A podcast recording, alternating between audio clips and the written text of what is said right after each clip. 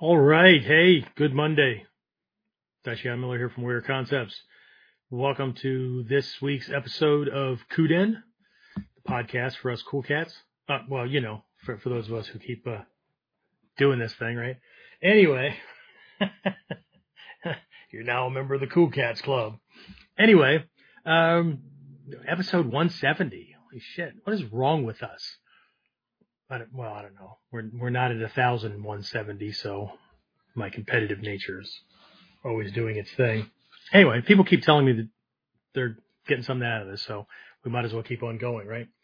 Anyway, um, let's continue on, right? Uh, I'm kind of on a self-defense mentality uh, kick at the moment because we just kicked off, yes, pun intended, we just kicked off um, a relaunch of uh, one part of our uh, distance learning program, which will take somebody all the way to I don't know what do we have now up to fourth degree black belt, uh, something like that. You got to come in local. You got to come in locally, or have me come in for a seminar or whatever for me to bash you in the head, or try to anyway, so you can pass your fifth degree test. But uh, but anyway, um, so uh, the the whole first module in our distance learning program is focused on uh, the 95 to 98 percent of attacks that happen every day. So uh, that's where we are, right? But there's this huge huge thing that I'm I'm constantly having to reiterate, right? It doesn't matter if I'm uh, talking to a group of uh, folks that are interested in self defense. If I'm trying to stave off having an argument or some kind of, I don't know, just some kind of weird ass moment with people that don't know the difference and want to keep asserting that, um, you know, fighter, fighter, fighting is the only way to go about doing things. Uh, or I'm in my guise as a corporate workplace uh, violence consultant, and I have to make sure that everyone's clear that what we're talking about, right, is self-defense, self-protection, survival, right? getting through a violent situation and not, you know, creating a counterattack or something like that, right? Although we use terms like that, um, I'm really, really careful in how we define things. So what we're going to talk about during this episode is this fight uh, or fighter or is it fighter versus self-defense mentality. So we're going to talk about that. I've got a list on both sides that kind of counterbalance each other out. Uh, I have something from the University of Michigan Law Center that kind of goes into it a little bit more, and um, uh, I plan on also discussing uh, some some things that. Uh, I don't have names at the moment. I, I had a name earlier. I'll, I'll, make a reference to him. I, I know what he tried to achieve, and now he teaches self defense. Well, actually, he teaches both. Um, unfortunately, I, I, don't remember the name at the moment. I had it earlier, and then James got, I got caught up in our busy day, and now I don't remember it. But anyway, we'll talk about um, uh, some perspectives from fighters who become self defense instructors, and they actually te- teach both groups. Uh, and they're very, very clear. They understand the difference between the two but we also want to take a look at um, what's probably not self-defense as well. And again, from a legal perspective, I'm not a lawyer, so this is just based on research and my understanding as an ex-federal cop uh, and being in that realm for a while. So don't take anything I say as legal advice. It's just information. Your job is to go look it up in your particular uh, circumstances. Right. That being said, we'll talk about more of this after we officially get started. So, uh, yeah, let's do that. So, the big question is this How are self defense and success minded people like us, concerned citizens worried about protecting ourselves, our loved ones, and the things we care about from the monsters we know exist in the world? How do we train in a way that gives us the skills, knowledge, and understanding we need without becoming paranoid fighters or killers ourselves, and yet still allows us to be the hero protector the world needs us to be? That's the question, and this podcast will give you the answers. My name is Jeffrey Miller, and welcome to Kuden Radio, real training for real people in a real world. You know what? I should just play that again because I think I did a pretty good job at summing it up in the whole intro. Well, this episode's over. See you next week, guys. Right, anyway, all right. Um, so uh, fighter versus uh, self defense mentalities. Um, I'm going to bring James on. James, you were in the uh, martial arts fighter realm for a while. Um, as a matter of fact, last week James was on vacation last part of last week, and we had somebody stop in at the academy. Uh, Taekwondo practitioner, just won nationals North America. I don't know, something like that, right?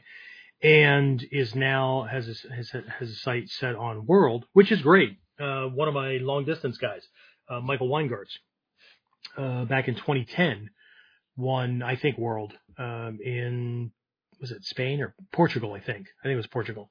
Um, so um, you know, I'm, I'm all for people that you know want to go and compete and do things and all that. It's not me.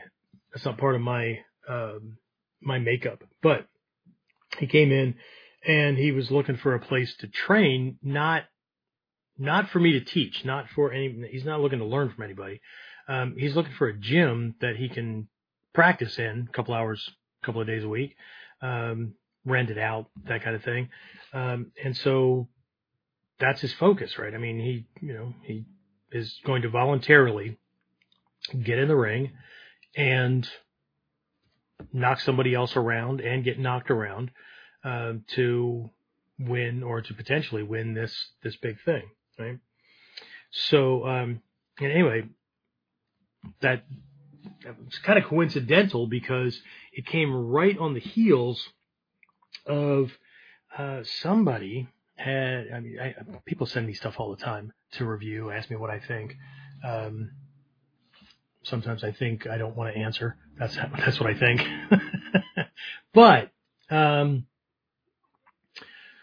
they had sent me uh, some uh, a video, and then I followed a, a, little bit. So these things now pop up on my on my YouTube and and all those kind of things.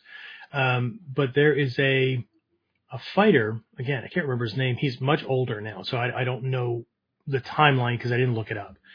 Um, but uh, he's now teaching little self defense moves and tips and things like that online, just like I do. And but the one uh, that I had seen is very, very adamant. I mean, very, very adamant, very serious about people understanding the difference, right? So when I say it, you know, who knows? Just some fat old white bald guy, who knows? Um, uh, but uh, maybe they'll take him more seriously. I hope. I hope, I hope we sink into the right people because this guy has a gym and during the video, it was actually a, it was a pretty long video, 10, 15 minutes, something like that, which is like forever for a lot of folks, right? Because they're just binge watching TikTok and YouTube shorts and whatever. But um, during his explanation, he kept you know talking about fighters, talking about self defense, and when he was referencing fighters, he would point across the gym. Now you couldn't see it; he was zoomed in on this little classroom area that he was using, but he was pointing across the gym and he was making reference to the fact that he trains fighters for these events, right? Uh, he's a was a boxer. Uh, I guess still is, but not professionally anymore. And so, um, again, he kept making these huge differences, and he was very, very serious. He just kept telling people like, you need to get this hammered into your friggin' head, because if you're if you're training for the for the wrong thing. If you're if you're going about it using the wrong process, um, you're going to find yourself in a world of hurt. Like you know, a self defense situation, you're going to do whatever you can to get the hell out of there, right? And that's that's at the crux of things. But for a fighter, right, you train constantly, right, for that big fight, right? And again, that's just one uh, on a list that I have here but um, he he shared his story, right? Again, if anybody knows who's this who this is and you can pop it on, that'd be great. He's probably about my age, um, and he, uh, like I said, black older guy. I can't remember where he's from, but he trained. You know, his his story is he trained like hell to get on the U.S. Olympic boxing team right? It was a couple of years ago. I think he said he trained for three or four years straight, like constantly, um, and uh, made the team, right? Went, did all that training, all that hard work, all that sacrifice, everything to come in fourth, right? Um, because you know it's a contest. You're you're, going to be placed, right, based on, right? Um, and while there's a risk of injury, of course, right? You're in a fight, right? You get your head hit and all that kind of stuff, right? Um, it's still not the same, right? Your hands are wrapped up in gloves and there's just, there's things you're allowed to do, not allowed to do, all that, right? But, um, again, you know, there, and there's, there's a lot of examples like him out there, right? Uh, a lot of them have similar backgrounds to me. They're ex-feds or ex, uh, you know, cops that have that real world experience. And a lot of us, um, we don't match most people's idea of what a fighter looks like, right? We're not young. We're not 20 something, six pack abs, big old biceps, whatever. Um, we're just a family guy, right? Looking to protect ourselves, keep ourselves in the world and protect our families right? So we look different. Okay. And we get that a lot, right, James? We, we get a lot from the, the people that, uh, say, I, you know, I can't take you seriously because you got a gut. You, I can't take you seriously because, uh, your uniform pants, uh, are ripped. Um, well, I train a lot. So, um, uh, I can't take you seriously because it doesn't look like you took the price tags off of your belt or your pants, right? Except that those quote unquote price tags are called omamori in Japanese, right? They're blessings um, that uh, I got for donations to. Uh, one was to a shrine on Togakushi Mountain, uh, where one of our the oldest ninja lineage that's in the Bujinkan um, came from, and it's a uh, protective uh, amulet kind of thing. And the other one uh, came from where'd that one come from? Came from a temple called Kiyomizu in Kyoto. As a matter of fact, it's uh, one of the sites where the movie The Last Samurai with um, what's his name? Um, don't tell me, I know this. Uh, Tom Cruise, right, was in, and um, it's another one. It's a it's a well wishes kind of thing, and so I keep them with me because to me it's good juju right? But that's a really good example of someone who has no idea what they're looking at, making an assumption based on their experience, based on their knowledge level, and then running off at the mouth, right? Uh, if you if you follow me on Facebook, uh, I, I shared a, a, meme. It was a quote. Uh, was it last week, James? It was um, was it? I can't remember the guy's name now. It wasn't it Huxley? Um, I don't know. Anyway, uh, basically what he said was uh, the report from a less educated man about something that a clever or more intelligent person says uh, is always going to be flawed because he's going to translate what he heard or saw or learned based on what he can understand. Right?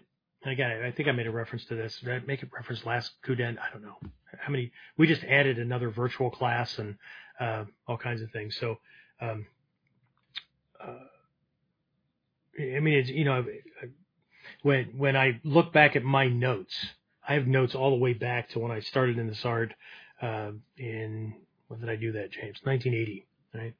Um, and so I was a white belt, right? And here I've got upper level black belts, right? And then eventually Japanese master teachers and Hatsumi sensei. So look at those notes and like there's so much missing and there's so much that's not it. Now I can go back and I can look at and see what's being hinted at, but um, I, I have to I have to make changes and, and things like that because what I'm looking at are the notes of a younger me, right? A beginner student trying to translate a lesson that he heard or a demonstration of a technique that he saw by somebody who knows, who, who knew even at the time, who knew not just more, but knew about things that that younger me had no idea that he didn't know he didn't know. Right? It was just it was so far outside my perspective that I could only write down what I saw. And when we all understand this, when we're trying to, to attain to mastery or when we're thinking about or dismissing the idea of getting a teacher, right? We need to remember that, right? Um, do-it-yourselfers always believe that they can do it themselves, okay? But they're always going to do it based on, right? Parts and materials that they know exist, uh, whatever, right? If it's a, if it's somebody trying to fix a leaky pipe, if it's somebody that's trying to fix their car, whatever, um, they're going to base it on the theory and the understanding that they have, right? Meanwhile, somebody else looks at it and goes, yeah, your car doesn't even have a carburetor. They don't make those anymore, or they don't put them in cars anymore, right? So uh, you have this other system that you're, you're going to have to learn a whole lot more, right? Um, so we have to remember that th- there's this huge gap, right? Um, and then you bring in something like the art of ninjutsu, where by its very nature, nothing is ever what it looks like. Nothing is ever what it seems. Okay? Um, and it's not tricky for the sake of tricky. It's coming at things from uh, from a perspective and using science and using uh, faculties that human beings have, but that most human beings don't use, let alone that they know that they exist. And they're attacking people's sensibilities that people at best take for granted, but have no idea how to control it. And for a lot of people, they don't even know what's happening. Okay. For instance, like a lot of people believe that they're absolutely logical and all of their decisions are logical, right? But science proves over and over again that we're emotional creatures and we make decisions based on, or we make that first decision based on a gut level response that's either attractive, right? Because we're going after something that's pleasurable, or we perceive it to be good, beneficial, it's going to feel good, whatever. Or we're making that decision because we're trying to avoid something that we perceive that's going to be painful. It's going to make us look like a loser, make us look bad.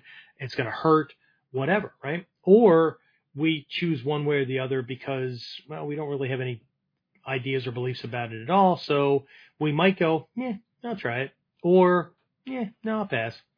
But we don't really have a good reason to do it other than an emotional thing. And then the intellect steps in and justifies that response, which is why all of the systems of enlightenment or the development of wisdom or personal development or whatever are designed to have you be mindful so that when that moment arises and you reach out to grasp this thing or you cling to a previous belief or whatever it is, right? This, this decision making thing is happening. You can apply reason based on experience, based on, so we've got experience from the past on one side and then an ultimate goal or vision that we're aiming for in the future.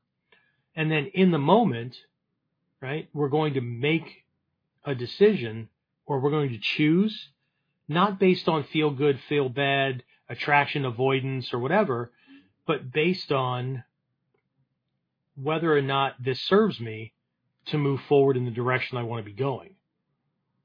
Right? And so that makes a that, that makes a huge difference, right?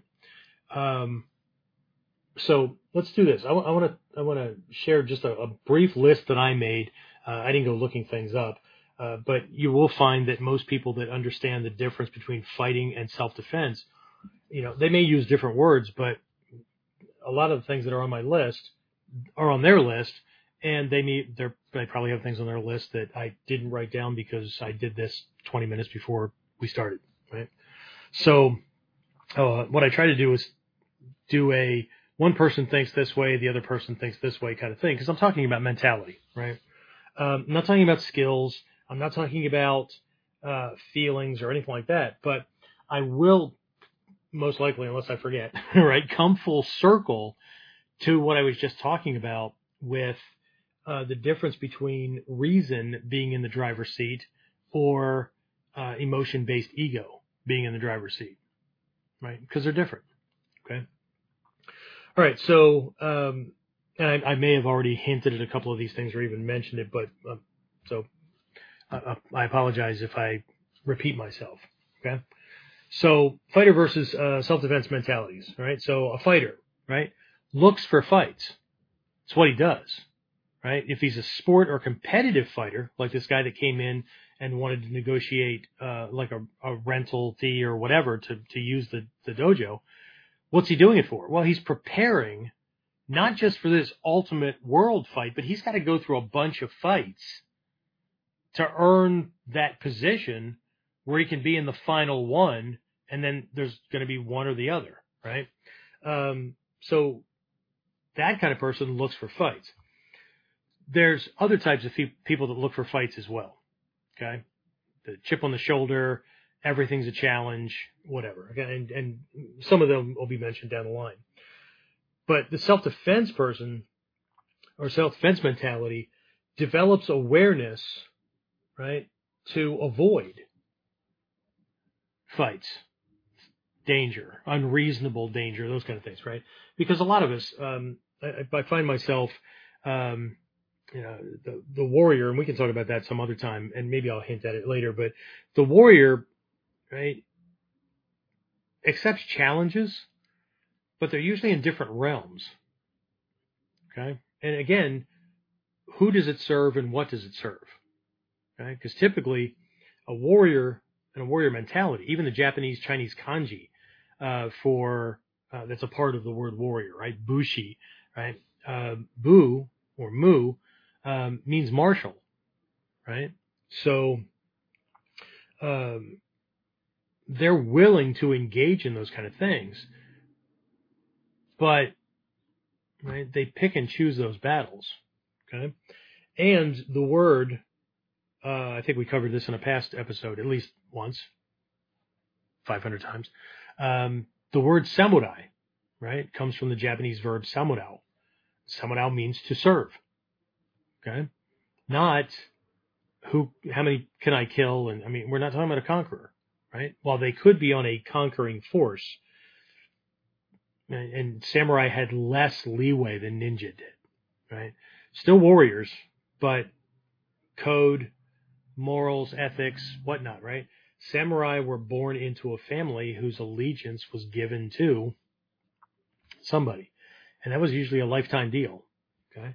There were a couple of families here or there.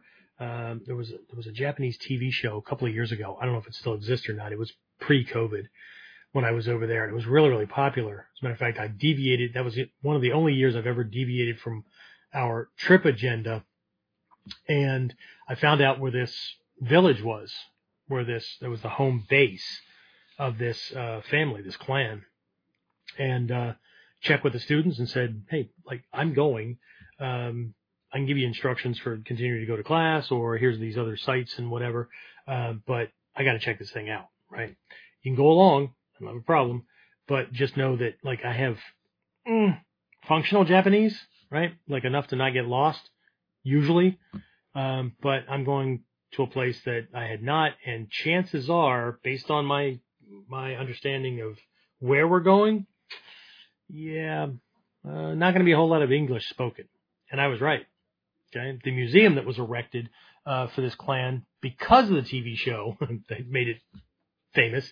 Um, they had English uh, brochures and pamphlets, but none of the staff spoke English and the English brochures were very minimalistic. So I gathered up a whole bunch of Japanese stuff to come back and translate it later. Um, But anyway, uh, so well, again, while there were rare exceptions that, that people switched sides and, and things like that and were still considered samurai or still were in good graces, um, it's usually because they ended up on the winning side at the end anyway. So, like, there was nobody that wanted to kill them because they, you know, were a deserter or whatever. So, um, but they didn't have a choice, right? Uh, Ninja, on the other hand, right, could switch allegiances if person that they were helping went insane or started to become a detriment to the community or whatever, right? So, anyway, I, again, a fighter looks for fights either um, because everything's a challenge or because uh, they're trying to be a professional fighter, right? That's their that's their going to be their claim to fame, right? Um, and the self defense person again, uh, the big focus is on developing awareness so that you can avoid, but that awareness for a lot of us, right? I'm sure I'm, I'm singing to the choir here, but that awareness for a lot of us leads us to understand that sometimes there's no avoiding, right? Not by choice, right? Not not by your choice, right? And then that that therein lies the problem. Okay, um, I'm going to come. Uh, I'll, I'll use this one, but then I'm going to have to circle back to it, right? So fighters typically have a winner loser thinking, right? Winner loser type of thinking, right? If you didn't win, then you lost, right? If you didn't lose, then you won, right? So when we say things like, um, you don't have to win, just don't lose, that just like locks their brain up, okay? Um, this kind of competitive mentality let's go back to that fighter that was talking about doing all that training for three, four years to get on the Olympic boxing team and then came in fourth place, right? See, they think in that, in that term, right? And the, the, the predominant philosophy that I've heard from people with this hardcore competitive mindset is that, um, second place is first place winner or first place loser, right? There is no runner up right? You just fall backwards into what place you took as far as loser, right? So there can only be one winner kind of thing. They have a hard time with negotiations. They have a hard time with um, relationships, right? Because some if somebody has to be in charge, and that's an always thing. They, they don't understand how a mutually beneficial relationship works with um, works with strengths. So in certain situations, one person may lead and the other person may be the helper because the person leading, that's their strength, right? And in other situations, it could be just the other way, right? And in other situations, it can be very democratic where they both look at what the problem is. They can both handle things, but they go, okay, well, how do you think we should handle this? Right. And then it becomes a, very much like a team effort kind of thing. I mean, it's always a team effort, but, um, it's not a defined winner loser kind of thing. And then for the uh, self defense mentality, what you have is a survivor mentality, right? I don't have to win. What I need to do is get my ass out of there, right? I th- this is not about bragging rights. This is not about trophies. This is not about belts. This is about tucking my kids or my grandkids into bed at night, right? This is about hugging my honey, right? This is about enjoying life right? Um, a fighter, again, I mentioned this before, right? Trains for the big fight. And that may mean that they go through a bunch of fights to get to that big fight. Right? Um, the self-defense mentality trains to escape. Right? And I know if you look at a lot of our martial arts techniques, uh, it doesn't look like that, right? And if we don't have the right head on our shoulders, we can see that, oh, I won that, I put him down or whatever. But that comes from a very narrow vision, right? Very narrow minded vision. Okay. Because if the end of the technique is the end of the fight, then we're not in a survival situation because the end of that altercation isn't necessarily the end of the danger right? Because the end of this thing could mean that he goes and gets 15 of his friends, finds out where you live, and if he can't get you, he finds out where your family or your your friends are, and goes after the easiest ones until he gets to you or gets you to comply or you know does that kind of damage. Right? And a lot of people don't want to think about that kind of stuff, right? Because it it's it's not it's not easy, right? They want easy, right? They they need to be the guy. They need to be the girl, right? Uh, again, this leads right to the next one on my list, right? Um, they want notoriety, right? They want people to know. That's what the belts are for. That's what the trophies for. It's what the media is for, right? The the reporters with the mics in their face. That's why there's this grandstanding when they do weigh-ins for boxing or MMA matches or whatever, right? And then, I mean, there's there's there's the constant threat of them just duking it out right there, right? And I get it. I get it. People eat that stuff up. Okay? But they need to be, they need to be known. Okay. Uh, most, I don't know if you guys know this or not, but most big name fighters have literally come from nothing. Okay. And I believe that that's a huge part of it. Right. Just like a lot of people that go into law enforcement or martial arts or whatever, um, were, were abused or were in a very dangerous household growing up. Okay. Not all, but there's a, there's a huge correlation between those who go into law enforcement investigation, those kind of things, uh, or martial arts or whatever. And I mean, I'm a, I'm a double or triple threat when it comes to that stuff, right? Um, because there was a need to get that part of one's life handled as opposed to, um, you know, I came from nothing, right? I, I want to leave a legacy. I want people to know. And there's nothing wrong with that either, right? There's nothing wrong, inherently wrong with these things as long as they're not bastardized. Because some people claim self-defense, but their, their actions are not within the realm of self-defense. They're just not, okay? Um, and some people, you know, they, they need that bolstering to ego and whatnot. Some people, you know, they do it through competing in business. Some people do it through competing in uh, politics or organizational structure or career path or whatever. And some people do it through the use of fight skills, right? Um, I don't, I don't begrudge any of it. What's, what I think is important is that we don't lie to ourselves, right? As warriors or warrior hopefuls or whatever uh, we don't lie to ourselves when we're very clear about why why we act, right? Uh, because in our Mikkyo, the uh, the evil, so to speak, right, the sin, to borrow a Christian term, um, is not in the act itself. Believe it or not, it's not in the act. It's in the intention that gave rise to the act. Okay, very different things very different things. Okay. So again, the, the fighter wants, uh, notoriety, right?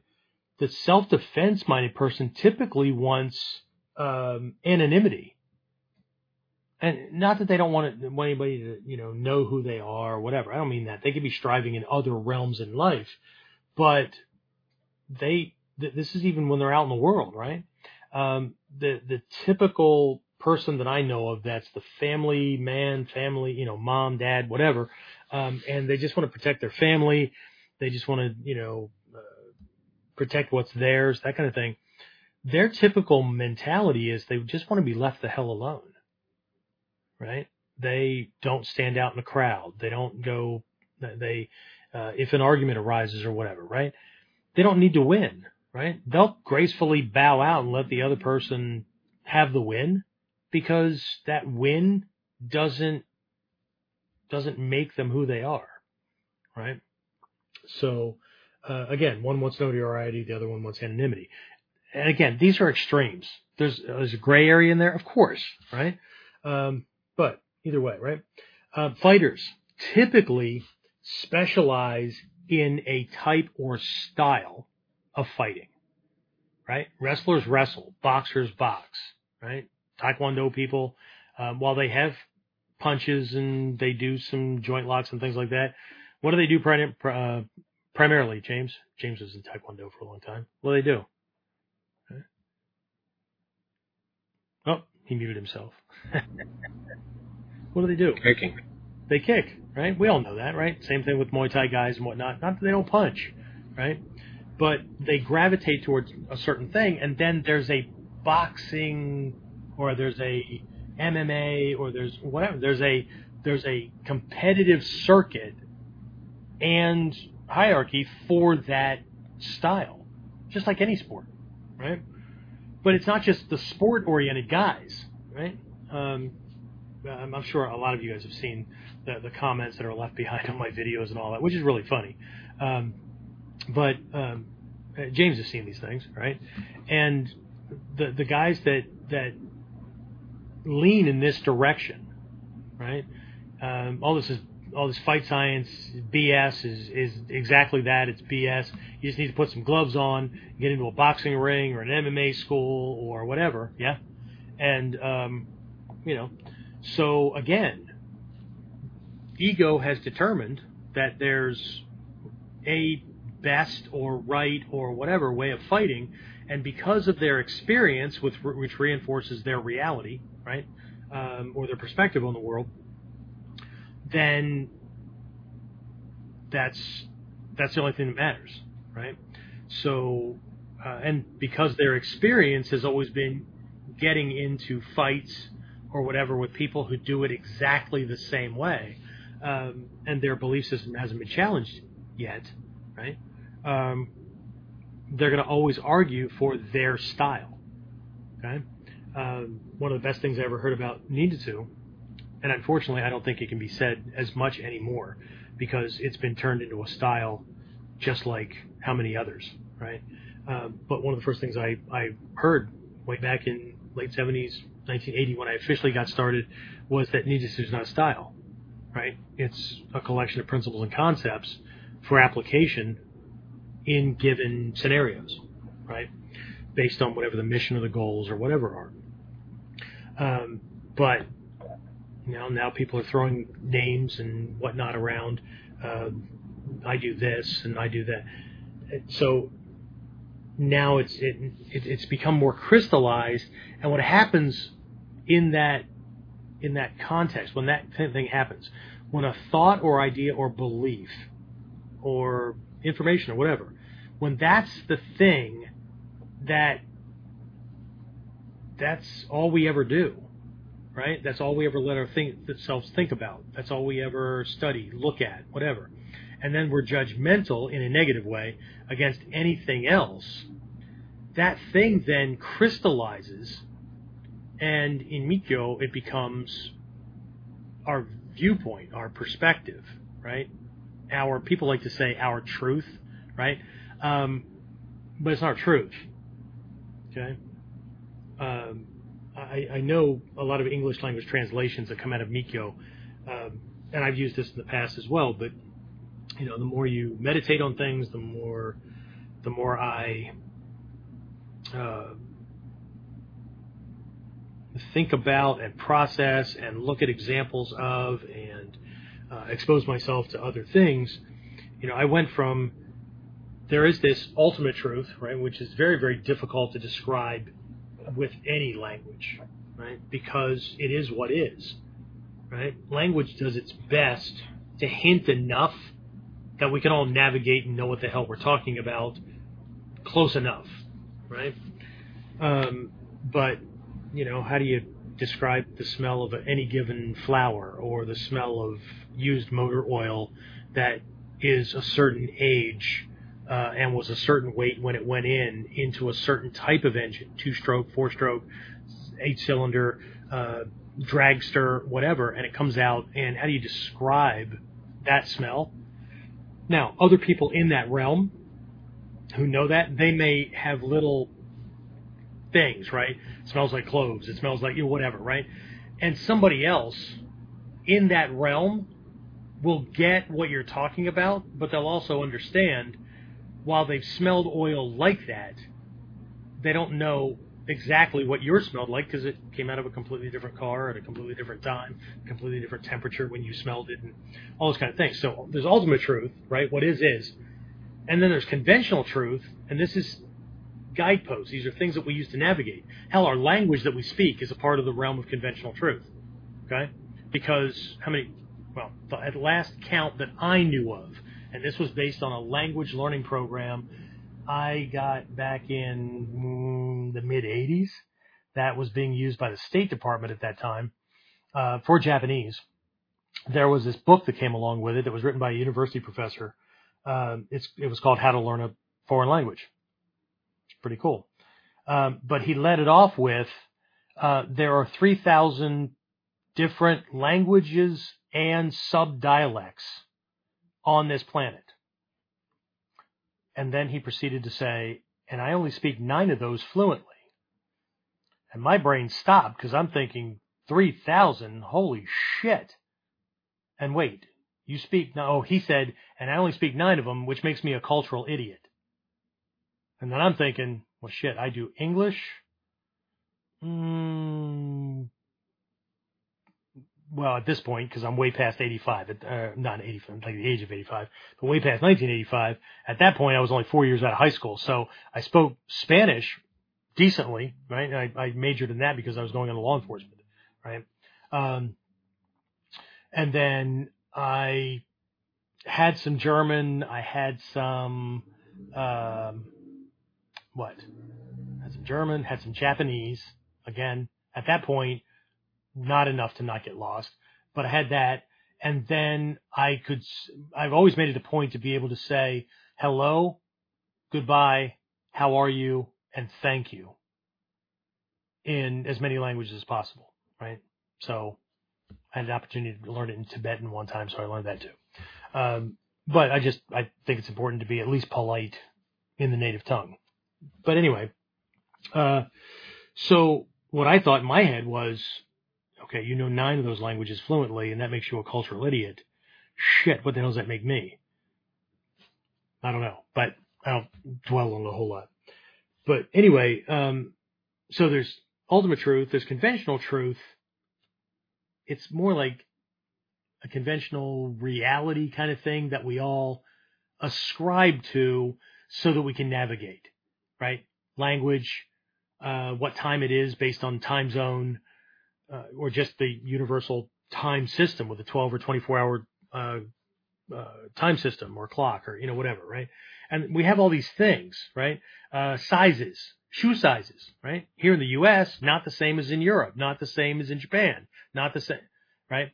So these are things that we ascribe to that just help with navigating, right? And then there's this other thing in the middle, which for expedient purposes is often called personal truth. But people play play around way too much with this idea of personal truth. I've come to realize this. Right? So I stopped calling it that, right? Because I believe that there is truth. There is this ultimate thing that's going on, right? And Mikkyo and the and the philosophy that comes behind that and the, the, the study that comes behind that, there's this there's this goal which is to get your view, belief system, whatever, as close to that ultimate truth understanding as possible. Right? So we're not swimming upstream. Right? We're not fighting the avalanche, so to speak, right? And that's the idea in ninja, ninjutsu as well. Ninpo, right? The way of the ninja is the way of naturalist. The way of the ninja is the way of the universe, right? The whole idea is understand natural laws and go with the flow, man. Go, understand how things work. And then when you're creating things, when you're making things happen, use natural principles and concepts and not baby wishfulness, not bullying, not whatever, right? Because the closer you are, the closer you are in the way you think, the way you speak, the way you plan, the way you act, in accordance with the way things naturally work, shit, the smoother and easier your life is going to be, and the quicker you'll produce results. Right. So, um, what I now believe to be true, right? And again, it's what guides me around is that there is truth, and that there's and then there's your opinion, right? Because you're doing the best you can, hopefully, to translate that. But either way, right? Let's let's get back to fighters and other mentality because I just uh, jumped on a segue and I don't ride those very well. So, uh, or at least I I don't assume that I would because I have never been on one. I understand the principle and the concept, but if you've ever seen anybody who looks at it and goes, "Oh, it looks pretty straightforward," and then jumps on it and drives it into a wall or flips right back off of it or whatever because they were wrong, right? my brain understands it, but my body and its ability to maintain balance and control sucks, right? So where was I? Uh, let's see. So a fighter specializes in specific types or styles of fighting. Um, a self-defense oriented person cross trains for situations and scenarios. Right? What what am I most likely to have to deal with, right? What might I have to deal with? Okay? In which case I better understand at least how to escape from that because we already talked about their focus is escape, not meeting it head on. Right? Military combatants get into firefights. Okay? Refugees move away from gunfire and shit blowing up, right? So, and the people that uh, are the protectors and the guardians in that instant instance, while they may have firearms, um, they're only going to engage if they absolutely have to, as a part of creating the evacuation route or assisting with the escape, right? Um, they're not going to leave their charges. They're not going to leave those that they're responsible for. Okay. Um, in the realm of bodyguard work, when I did that for a little while, right?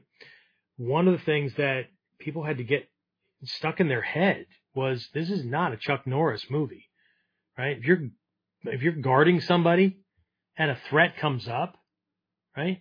You don't get into a freaking three minute, five minute, 20 minute fight with this person.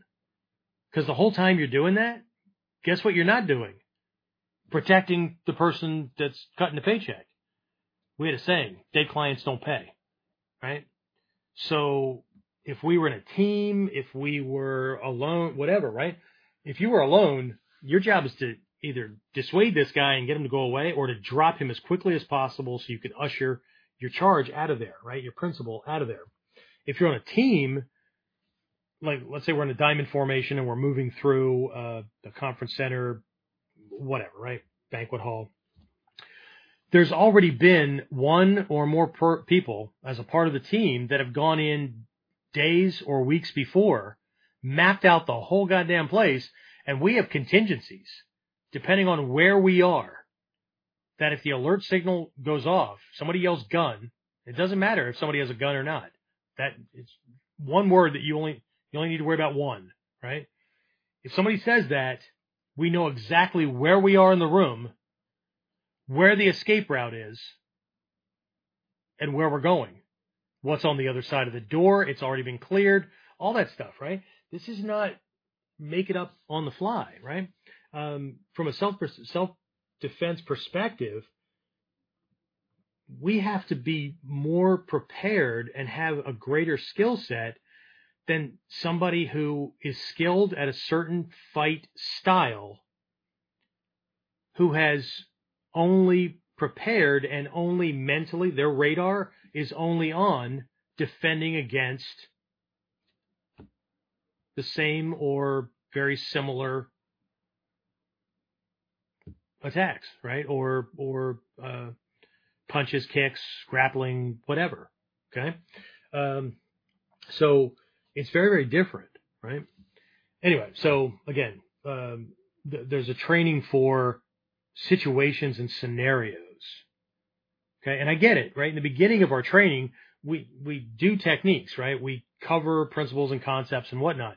Um, and I, I can't speak for anybody else, but in our upper intermediate and advanced training, so for the brown belts into the black belts, right? We more often than not start talking about scenarios.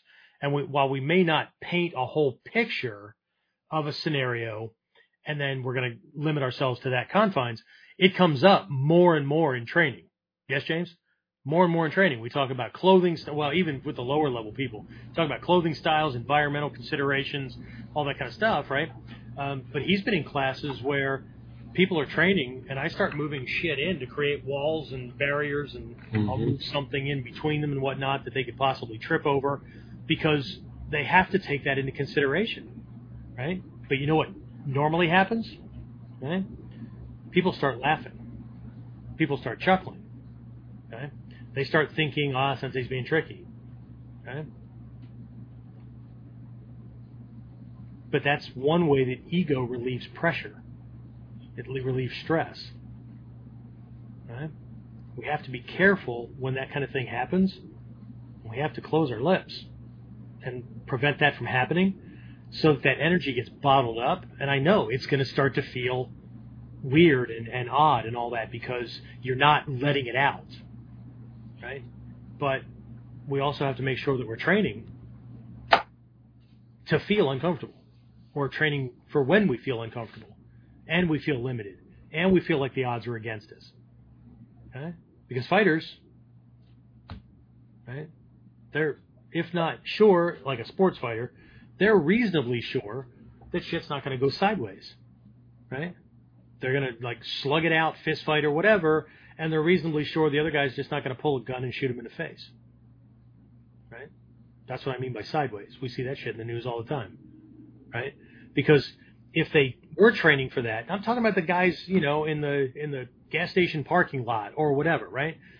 if they didn't operate like they were reasonably sure, they wouldn't do dumbass shit like they're going to take their jacket off or their t-shirt off before they get involved in the fight, temporarily blind them, blinding themselves for a couple of seconds before, right? Because they're reasonably sure the other guy's going to do what? Wait while they grandstand because he's talking smack too. Okay? I, I did I did some kind of training at some point. I can't remember. It was I think it was a whiteboard Wednesday, where one of the keys, one of the principles we focused on was don't talk. And if you have to say something, keep it short. Right? And the reason for that is when you talk, you shift your psychology from right brain processing, multi layered survival mechanism, to intellect, which requires that all pieces of information are stacked linearly. Right? So you're able to do things less. You require more processing, which slows you down. So the one who's talking the most, if the other person was smart, as in like fight science smart, that's when they smack the shit out of them. Because they're not focused. Guys that are in it, that are really, really in it, they don't talk. Okay? Which I think is one of the reasons for having mouth guards in your in your mouth in a, in a boxing or MMA match. I know it's so you don't break your teeth, okay? But think how that it makes it really difficult to talk. So people just typically don't talk because they're focused on protecting their teeth. Okay? But then when they get in a fight outside the ring, what do they do? Jab their fucking jaws. They won't shut up. Jesus Christ, shut up. Right? Nothing like being an accomplice to your own ass kicking. Okay? But the reason why it doesn't bite anybody in the ass is because everybody does it. Right? And that's that's something else that people say on the videos too, right? Everybody knows that this is how you do it, right? All good fighters do it this way. I'm not going to argue experience. Right? I've lived in multiple countries on one, two, three continents. And as a federal cop, dealt with people from different cultures that no, they do not all do it the same way. So I'm sorry that your experience is so limited, but if you and I ever meet, not you guys, but if that person and I ever meet, I'm kind of glad that they're stuck in one way of thinking. Because all I need to know, all I need to do is duck a punch, see a stance, whatever, and get a couple of pieces of information to know what kind of fighter they are. As long as they're not in ninjutsu, and they're not leading, they haven't done the research to be able to imitate a fight style to convince me that that's their fight style as a trap, which is what we do. And if you're not doing it, and you're up in the upper levels, then you're missing a huge opportunity, right? So, but most people aren't aren't that, right? All I need to know is your fight style, and then I just create a situation where you have to fight outside of that, or you have a really really hard time doing what it is that you're really really really good at. And if I can piss you off enough that you throw that away, then I only have to worry about the animal coming at me, and then come from outside the blind spot. Okay, easy? No, but it's what I've trained for. Okay. Um, anyway, right? So specializes in right. Uh, again, goes back to wants to be the man, right? They want to be like this guy that came in and wants to use the dojo, right? And I may let him, right? It's extra income for the dojo as long as my liability um, insurance guy doesn't roll over in his grave, or right, my lawyer doesn't say no because of a liability risk. And all warriors, all I was told this in the 80s. All ninja in the 21st century, one of the weapons they have in their back pocket is a good lawyer. Okay? Because again, even if he's the bad guy, even if you're using justifiable self defense, he or his family can still sue you in the Western legal system. Okay? Are you protecting yourself against that? I know for a lot of people, they it sounds like I'm talking them out of self-defense training, but I'm not. I absolutely believe that you need it, but I absolutely believe that you can't just stop at cool moves because you think that's what ends the fight or that's what ends the threat. There's a difference between ending a fight and ending a survival threat. Right? So uh, the fighter wants to be the man, even if it's just the 15 minutes of fame that they can brag about for the rest of their life. Right? A self-defense person, a self-defense practitioner, wants to be the man or woman that others can depend on. Everybody that's ever ever said this to me, I've got a former Marine, young guy. He was actually a, a U student of mine. Uh, way back, right? Um, as a matter of fact, he's one of a four generation family that's a member of my school, right? Um, yeah. So, grandpa, his son, which would be the guy I'm talking about, Phil's uncle, and then Phil's son. Right. anyway, um, a lot of them admit to wanting to be the guy right? But what they're talking about is in a bad situation, they want to be the guy in that room that other people can depend on. And girls, I'm talking to you too, right? But they want to be, they want to be that person, right? And if somebody else is in there too, freaking bonus, because you can always use help. Holy shit, right?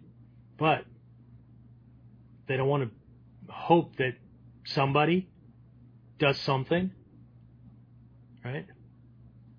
Anyway, um, again, one wants to be the man, one wants to be the man again or woman that others can depend on. Okay. Um, again, this kind of goes back to the fight thing. One, the fighter is rule or style focused. Uh, the self-defense uh, practitioner is do whatever it takes, man. It's, they're do whatever it takes focused, right? Because the goal is to get the hell out of here. Okay, not stand over the body celebrating. Okay. Uh, let's see. Uh, the fighter, right? Again, there's a there's a core reason for this, and I actually did some digging into um, a couple of psychological circles. Um, one came out of the UK, and then um, this other one led me to this whole legal thing. That it's just another is a deeper way of explaining what I always explain based on my uh, my experience as a, a former federal cop. But the fighter of whatever form, right? Because remember, somebody can just be fucking argumentative. They can just have an anger management issue where everything's a damn fight. Everything's a challenge, right? Their control freaks are this way, right? Um, bossy, bully, whatever, right? Um, and I, they come in all genders. They come in all colors. They come in all, right? Assholes come in all colors, right? So, but um, they take everything as a challenge, right? So they're external focused. Right? Because they need to be the guy or the girl. They've got that control freak issue kind of thing, right? Or it could be coming from a fear based thing. Control freaks often, at their very core, are afraid that they'll end up being the underdog or they'll have to follow somebody they don't want to follow or whatever. So they put on this huge freaking facade and then they have to defend it at all costs because if they don't, somebody's going to find out, right? That they're really afraid. Okay. But they're external based. Okay. The uh, the self defense oriented person tends to challenge themselves, right? What don't I know? Um, you know, they're, they're, always self checking, right? Um, is there a better way that I could have said that to have prevented that argument that was in, right? So then they think about that kind of stuff and they, you know, get advice from people and all that kind of stuff. So they tend to be internally motivated. And again, these these are not these are these are comparisons. They're not universal. All right. So if you saw yourself on one side or the other and your feathers are all ruffled and you haven't already signed off, because um, when you see a while back, we had like four or five people like click off at the exact same time. It's really funny. Anyway, um, so uh, and then I, I have two names here at the end, right? Um, the fighter, the the the animal. If I was going to choose an, an animal out of the animal kingdom, that to me epitomizes the fighter mentality, it would be um, a lion. Okay, but now I think about it, it might be a hyena because it depends on the type of fighter, right? If they're the street thug and whatnot, um, they might hang out in a pack because they're getting that power from numbers, right? Um, but for the self-defense practitioner, most of the ones that I know anyway, right? Um, calm, cool, collected, right? They just want to live a nice, happy life, but they've got the skills. But even so, right? If, if somebody comes up, right? One of my self-defense tactics is to pull a five dollar bill out of my freaking pocket and go, "Here, buy yourself a beer. I don't want any trouble," right? Or check, please. Okay. Um, which that rubs people the wrong way. And spend all his time, effort, money to learn techniques. The motherfucker steps up to me. I'm a kid. Well, then you know, what's that? What's that one thing we shared a couple of weeks ago? in that case, your skill set needs to include keeping ten guys out of your ass in a prison shower. Right. So, and the problem that most people have that have a fighter mentality is they don't. There's no broadness of vision they can't see out of the moment they need to win. They can't see out of the the challenge they need to meet. They don't see big enough, right? Because to them, there's always just the next fight, the next fight, the next fight, and then there's the big fight, right? That puts them on the mountain. Okay? I'm an old guy, right? We used to make up games when I was a kid, right? We didn't have we didn't have video games, and have any of that stuff, right? So we made up shit, right? one of those games we used to play was King of the Mountain, right? Find a little freaking hill, right? The person on top need to keep everybody else from knocking him off the top. The problem with that is there's more than you. The king of the mountain is by himself and everybody else is trying to take the friggin' hill. Right? It's a precarious spot. And the reason it was so cool is because of course you were going to knock the guy off the top. He was going to roll down, and then he had to freaking figure out how to get it back. Meanwhile, somebody else is up there for their 30 seconds or 15 seconds or minute or whatever, right? Um, but that's the game to them, right? Again, we're not going to go through the, the wheel of life, uh, the Tibetan wheel of life, which has these six different personality types, but they're the battling titans, right? And they're constantly going between the hell realm where life sucks and, you know, I, I've got to dominate and conquer and getting to this point where they're, you know, everybody would be envious of their position, but they they always feel like they're always just missing that one thing. And so they're constantly freaking at odds with life, other people, whatever. And if they're not, it's because everybody else is kind of positioned walking on eggshells to make sure Joe Cool Jackwagon doesn't lose his fucking cool today. Right? So, but anyway, uh, for the self-defense practitioner, um, the animal I most most often think about is a sheepdog. Okay, they're a guardian. Okay, the the lion is a hunter. The lion's a predator, right? The lion. Lions are cats, which makes them assholes. Um, I I have it, the cool thing about being in the Bujinkan and being in Ninjutsu and traveling the world and going to Japan and meeting people and whatnot is I've met people from all over the world, right? And the cool thing about being a bodyguard is I've helped secure certain people or I know uh, I have peers who have protected other people or whatever. And, um, you know, some of these principles, um, that means the guy writing the check or the girl writing the check. Um, as a matter of fact, my, one of my teachers, Shidoshi Malmstrom, right, um, went to uh, Africa on a safari, right? But he wasn't going to shoot anything. He just wanted to, you know, he had this opportunity to go because one of his students was this big game hunter and he wanted to go and, you know, he had a sidearm, right?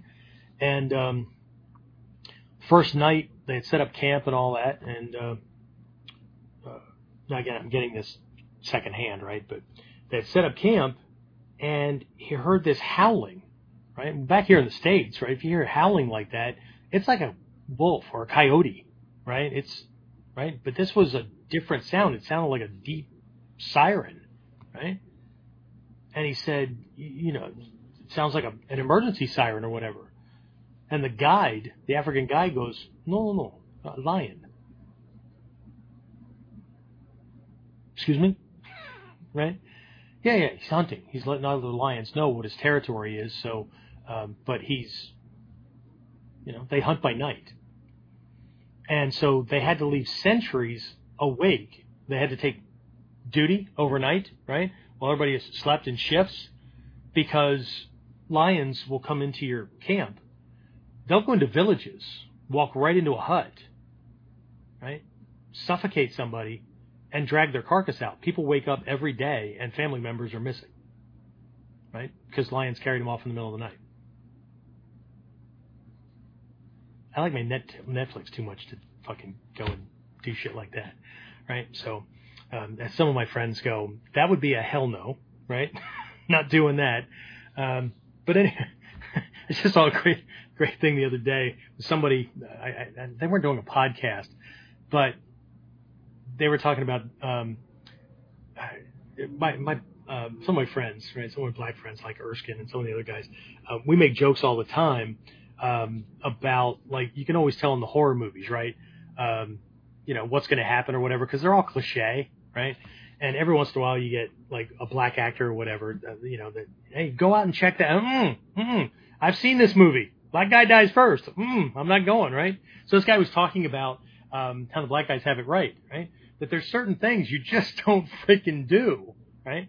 And they were talking about that submersible that went down to see the Titanic and imploded, right? And he goes, these are all wealthy, really, really intelligent people, right? And the information's out about this submersible, by the way, if you want to look at it. He goes, no, no, you climb aboard this thing and I see a Logitech joystick as a controller. My first response would be, no, this is a hard no. Logitech? Holy shit. I haven't had a Logitech thing that lasted more than, I don't know, a month. Right? Headsets, whatever that I haven't had to replace. Not knocking the company, but you get the idea.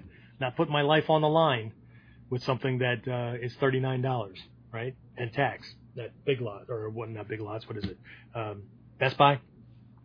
Anyway, so here are these differences, but what a lot of this stuff comes down to is that fighter mentality, and this is this is what I got from the uh, from the site group. Okay, so and this was a uh, retired psychiatrist, was a researcher, all that kind of stuff, right? And um, his, the article that I had found uh, that I was again I have weird hobbies, right?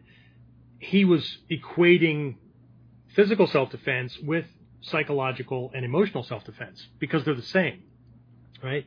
just because your your body's not getting pierced when somebody's gaslighting you or issuing threats and intimidation, whatever, right? Threatening to take your family away if you don't comply, whatever, right? It's it, it's still that, right? So uh, I found this very interesting but more broad uh, definition, right? Because I've always stuck with the legal definition based on being a law enforcement practitioner and having to focus on people being physically assaulted, right? But um, he says self defense is a countermeasure that involves defending the health and well being of oneself from harm. It's pretty simple, pretty cut and dry, right? Well, then again, I follow the rabbit hole, right? And then uh, what I found was, um, and again, I, th- this stuff is pretty consistent across. I just happened to find this one from the University of Michigan Law Center, where there's four elements that are required for self-defense. For self-defense, uh, defense, uh, so self-defense, defense, right? A claim of self-defense, right? Um, whatever, right? So uh, number one is it's an unprovoked attack. Okay, two guys get into it in the bar and go, you know what? We need to step outside. Okay, the self-defense guy goes, no, you know what? Man, you're you're right. Whatever. Okay. Now some people, again, remember what I said. Fighters, ego. Self-defense, ego's not involved. There's no need to win. There's thoughts of, if I get taken out of the world, who's going to protect? My wife, my kids, my grandkids. Who? Who? Right? My kids are going to call somebody else dad because I was a dick and couldn't stay out of a fight. Right? Whatever. Okay? Wonder if I'll get banned for saying dick twice. Anyway. anyway sorry. Um, but there's no ego involved, right? It's it, the choice is not egocentric. Okay. If one is left with no options, right, you're going to get beaten, broken, or killed if you don't act, regardless of whether you act or not. Bad shit's going to happen. That's not right. Intent in this case is on what? Getting out, surviving right? Living another day to protect somebody else, right? Tended to be the ninja's way of doing things, okay? Um, not being able to back down from something. Told my mom and name. Is he right? I mean, if he's right, what are you defending? If he's not right, why do you feel the need to defend? Right? The things I heard when I was a cop, holy shit. Right? Slept with your mom last night. Yeah, did you pay her? What? That's all I'm concerned about. Mom's got rent to pay. Right? I know my mom's not that. Right? But he's not prepared for that. He's not prepared for somebody who can play mental gymnastics better than he can. Right? Anyway, so uh, unprovoked attack. Okay? So I'm not not volunteering to get into this thing. Okay? um, one of the one of the uh, one of the specifics is not one of these points, but this point this point points to it, right? Is that you have an obligation to escape. You have an obligation to de-escalate. If you don't, right, then the law takes a very dim light on whether or not you are actually acting to defend yourself. Okay? So, now, there's a, a, whole bunch of things with weapons and all that, and this is not one of those uh, one of those things. And again, I'm not le- giving legal advice, but you can certainly look this stuff up. Um, but anyway, all right. So it's an unprovoked attack. Two, which thre- threatens imminent injury or death. Imminent, in the moment. Okay. He didn't threaten to punch your lights out, walk away. You're afraid that he's going to come at you, so you go to his house and you burn it down or whatever with him in it. Okay, um, that have a really hard time with that. Okay, um, I don't know if Ninja can make that happen or not. Well, never mind. Ignore it. Ignore that I just said that. Okay, so number three, right? There's an objectively reasonable degree of force used in response. Okay, that typically means that you have used equal or less force to affect your escape or to stop the threat, right? To stop the, the harm from coming at you. Okay. Um, the way I was taught as a federal police officer, it was defined as the minimum force necessary to stop it. So if you're doing things that fit the self-defense paradigm or in law enforcement, the use of force doctrine, then I'm going to try something reasonable, right? I'm going to try to de-escalate. I'm going to try and talk myself out, talk my way out of it. I might use intimidation or dissuasion tactics, right? I'm trying to escape, all those kind of things. I've tried certain things like batting his arm away or whatever, right? Um, so that whatever I had to do to drop him, there is a chain of evidence that unless this guy jumped you out of surprise and your first thing dropped him because it was a flinch response, okay, again, and it's even more difficult in today's world because we live in a video surveillance society. And if there aren't fucking cameras on every street corner like there were for my students, uh, or starting to be for my students in the late 80s, early 90s when I started warning people about this, every person has at least one video camera on them, and they all want to either collect evidence to help, or they all want to be the they want to get the most number of likes and followers on fucking TikTok because, or, or they're a what are they called? A not skimmer. There's a name for these guys, and I can't remember what it is at the moment.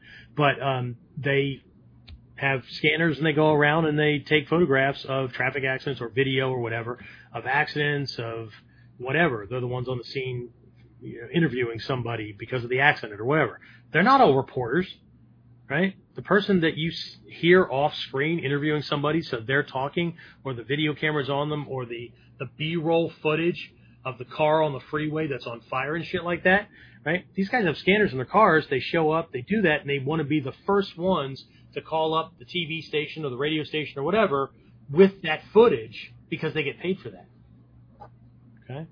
So they're they could be the first one on the scene and your ass is on fire in your car, and they're probably one of the least likely ones to pull your ass out. Because there's more money in fatalities. Okay? So we have to also, uh, from a self-defense perspective, we have to take into people into account uh, people's motivations, okay? which is why we don't, you know, if we're if we're running from somebody, we go pounding on doors and stuff. We don't yell, "Help me! He's trying to kill me!" or whatever, right? You scream fire, right? Because in one instance, they have to decide whether or not they're going to invite, because if they invite you in, they invite danger in, right? If they're going to do that, or they're going to save their house. Okay? Again, for most, for the vast majority of people, ego rules. Okay? For all of us. Okay? Which is why a lot of us study this whole thing and the phenomena and try to figure out how to bring it under control so we're not doing dumbass things that increase our own level of suffering and discontent. Okay? Again, how to not be your own, you know, accomplice to your own ass kicking. Okay? So anyway, elements. Number one, uh, unprovoked attack. Two, which threatens imminent injury or death. Three, an objectively reasonable degree of force used in response. And four, an objectively reasonable fear of injury or death. Okay? So, one, injury or death does not have to occur for somebody to prove that you were in danger, right? Typically, the law just requires that you thought you were in danger of serious bodily injury or death. Okay? So what that comes down to, hint, hint, nudge, nudge, headbutt you in the face, right, is your ability to articulate without saying, I believed that I was in fear of imminent uh, injury or death. You don't quote shit like that, right? But it, it comes down to your ability to articulate clearly first on scene, right? And the way you do it matters. Absolutely matters. And I'm not going to go into this, but what I will do is hint back. What? Where are we? About an hour when I mentioned that human beings were emotional creatures who used intellect to justify the emotion. Hint, hint, nudge, nudge. If you get emotion, intellect out of order, between the statement you give on the scene or at the police station and the statement or the testimony you give in court, your ass is going to jail. Okay? So, um, that doesn't have to occur. What does have to happen is, but you see where we're going with this, right? All of this paints a picture, whether we're talking about from the psychology, psychiatry side, or from the legal side. A fight is not self defense. While you're ducking punches and trying not to get hit and quote unquote defending yourself, it is not a self defense situation. It's not a survival situation. Okay? Unless you're in one of these freaking Kumite matches in Southeast Asia where you could die, right? Um, yeah, no. Okay? Um, but it's, it's just not the same, right? So we have to be careful. Okay? And we have to decide. What are we? Okay? Who are we? What do we stand for? What are we aiming for? Okay? I believe that a warrior has a little bit of both on each side, but the fighter, the fighter energy, that kind of aspect, while there were assholes, okay, and while there were even Miyamoto Musashi, right? Everybody glamorizes and stuff, right? The guy barely took a freaking bath, right? And he didn't have a whole lot of other skills. Sorry, he just didn't. No matter what people's fantasy is. Okay, so his claim to fame was, right? You get to a certain level of skill and you get bored, right? I mean, at a certain part, at a certain point in his career, he stopped dueling with people with live blades, and he used bokken, which is why I believe in the modern world most people believe that the bokken is an actual weapon. Well, it is to a fucking master swordsman who doesn't need to kill you with a blade. But for everybody else, no, it's a training tool. Okay? But, you know, uh, we're not going around seeking that kind of stuff out. Right? But the warrior puts it into other other things, right? That's why in, in the Bujinkan we have this this uh, saying, Koteki Ryoda, right? The tiger below, the dragon above, or our nin symbol, right, for ninja, right? Uh, it's two kanji brought together. One's the edge of a blade, the kisaki, kanji for kisaki. Some people say to. I know on the Stephen Hayes camp and whatnot, they use to shin. And even Hatsumi Sensei's done that. But there's a little hash mark on there that, that points to the edge, the, the most dangerous part. And then the kanji for heart, right? Your core. And when you, when you look at those as two different sides to the same coin to, to the same person. It's like it's like looking at a, an omyodo, right, or the yin yang symbol. Uh, so what you have is one side is the martial aspects, and then there's skills for that. There's a mentality for that. There's there's uh, uh, soft skills, right? not just beliefs and whatnot, but there's certain uh, types of knowledge and and uh, the way to apply the intellect and ways of control, and and then there, of course there's physical skills and weapons and all that, right? But the other side, the dragon realm or the the uh, the shin, uh, uh, kokoro, right, the heart part of the ninkanji, right? Both of those represent skills necessary to be successful in the social setting, right? How do I be an accomplished artist, right? Be able to take care of my family financially. How do I be successful at whatever it is I'm doing, right?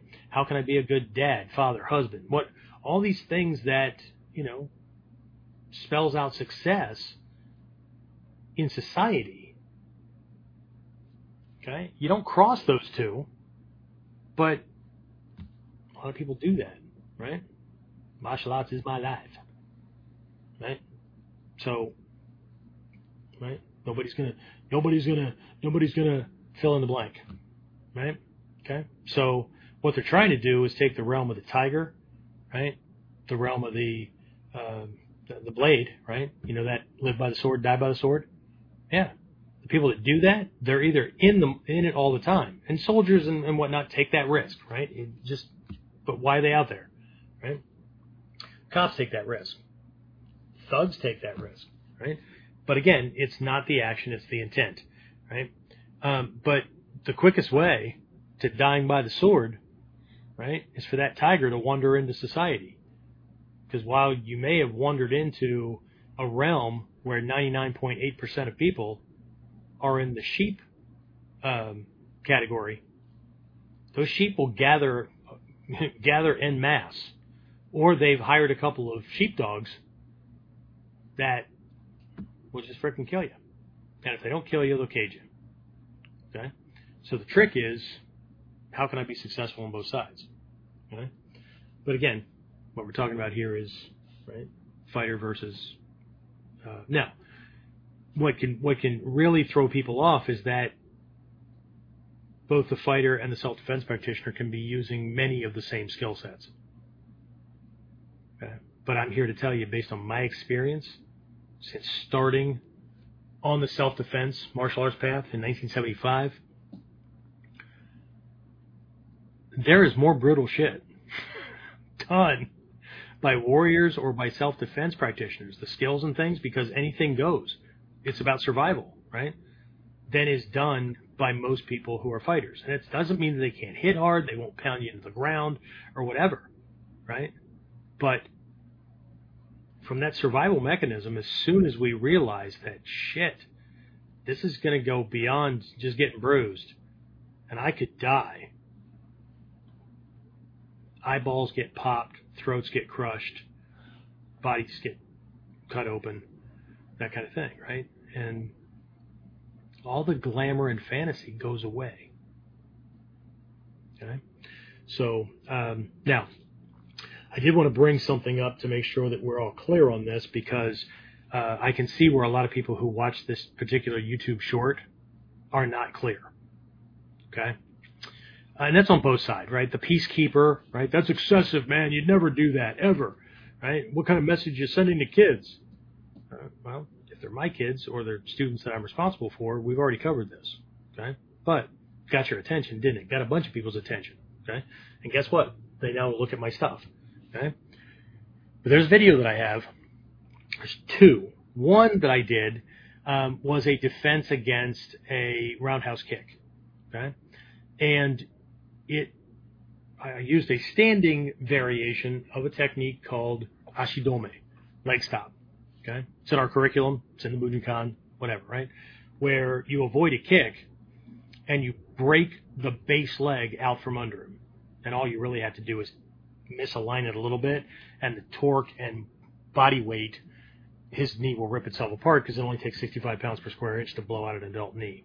Okay, so um, but I just slipped to the inside, punched the side of the knee, and everybody and their freaking brother who need to have a, you know, their roundhouse kick be the unbeatable thing all came out of the woodwork to tell me how much that was bullshit and all that. And what that do? It drove it to, we have well over 700,000 views on that, and we went, we went viral within what a week mm-hmm. of it going out, James, something like that. Which thank you very much to all the naysayers. I appreciate it. Okay.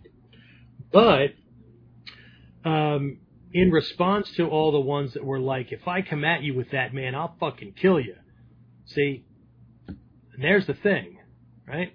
If I think somebody's just having an anger management moment, right, and I think I'm in a typical self defense situation, and threats that are not in line with I will maim you, I will kill you, or whatever, just somebody trying to make a point, prove a point, whatever, right? Then I got a, I got a technique or three for that. But the moment I believe that I am in danger of serious bodily injury, maiming, or death, he just opened the door for me to do technique number two, which is the defense against the roundhouse kick was I pulled a clip knife, and when he threw the kick, I backed up and held the knife up so that his femoral artery passed over the blade. Okay? Now, what I have to have is a skill set that allows me to articulate in the court of law and hopefully evidence because somebody that fights that big has done other big things along the way. And if my rolling skills and all that kind of stuff are good, he's missed several times and made a big fucking show that everybody's going to see. Right? Leave evidence. Okay? Not against you. For you. Okay? So of course everybody comes out of the out of the woodwork. You know who didn't come out of the woodwork? Okay? All the ones came out of the woodwork for that one were all the peace lovers who thought that I went way overboard. What kind of message you get sending to kids, all that kind of stuff, right? The ones who didn't come out of the woodwork were the same ones who made comments on the first one. Because my intent with that video was to show them that no matter how fast they are and how powerful they are, there's something they're not considering. And that is that to throw that kick, everything from their groin to their ankle bone is a target that if I open up, they won't make it for another hour at best. Okay? So it was the intent. Okay? My job as a Mikkyo teacher, as a self protection teacher, is not just to teach moves. And this goes for any of my friends that are, or, or peers that are teachers. Okay? It's not just to teach moves. It's to expose students and potential students to situations, problems, and perspectives, either on the danger side or on the response side, that they, one, have never thought of, two, possibly dismissed, or three, didn't know they didn't know. Because if I don't do that, well, how am I how, how am I different from any other boxing coach or any other coach or instructor who's just teaching somebody to fight the same way everybody else does, but better? I was taught that by Sensei a long time ago, and my Mikkyo teacher. The problem with egoistic thinking is everybody's trying to be like everybody else, but better. Everybody's trying to do it the same way everybody else is, but better, or faster, or stronger. Okay? You can't be different, and you can't. It's kind of like the, the escape route that I have for getting my wife off of an airplane that happens to go down and we don't disintegrate with it. Besides all the other things that I do that have to do with trying to arrange to be as close to a bulkhead seat, to be behind the trailing edge of the wings and all that because of survivability, right? Um, everybody gets seats to be closest to the exit so they can get off faster, right? Um, I don't give a shit. Okay? I schedule things so that those things happen. I'm concerned about what if this flying fucking tube falls out of the sky and I don't evaporate with it when it when it breaks apart. Okay, so um, my our plan is always right. I want a window seat. It's not to look out the damn window. All the clouds look the same at thirty thousand feet. Okay, it's because when everybody panics, they all move to the aisle, and then there's a frickin' bottleneck in all directions with people trying to climb over each other, and you're not getting out. Okay? The passageway that's clear is along the wall over the seats. Because no one's trying to fight to get to the wall and the windows unless there's a portal. Okay? So, self defense and survivor mindset focuses on desired outcomes that have nothing to do with winning or losing. Okay? Or little to do with winning or losing. Okay? The fighter, all the fighters, all the ingrained, hardwired, caveman, cavewoman fight, flight instinct on that plane in that moment will be fighting for aisle space to get to the door and they will be trampling people to do it.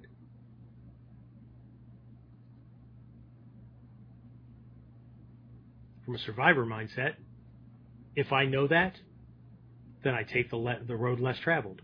Just like those of us who are working on enlightenment and all that kind of stuff, we take the road less traveled. Why? Because it's too much fucking hard work to do all that extra planning instead of just hoping that it doesn't happen. And then when it does, you respond like everybody else and hope that you're the bigger dude or dudette. Right? Anyway, I'm gonna stop beating a horse. I don't know if it's a dead horse or not, but anyway, James, who do we have? Hi to everybody that said hi. I'll respond later and click the like and comment back. But who's on? Who's on? What's up? Looks like Phil's on. Phil Jones. Who? Phil Jones. Phil Phil Jones. Jones, that Midwestern punk.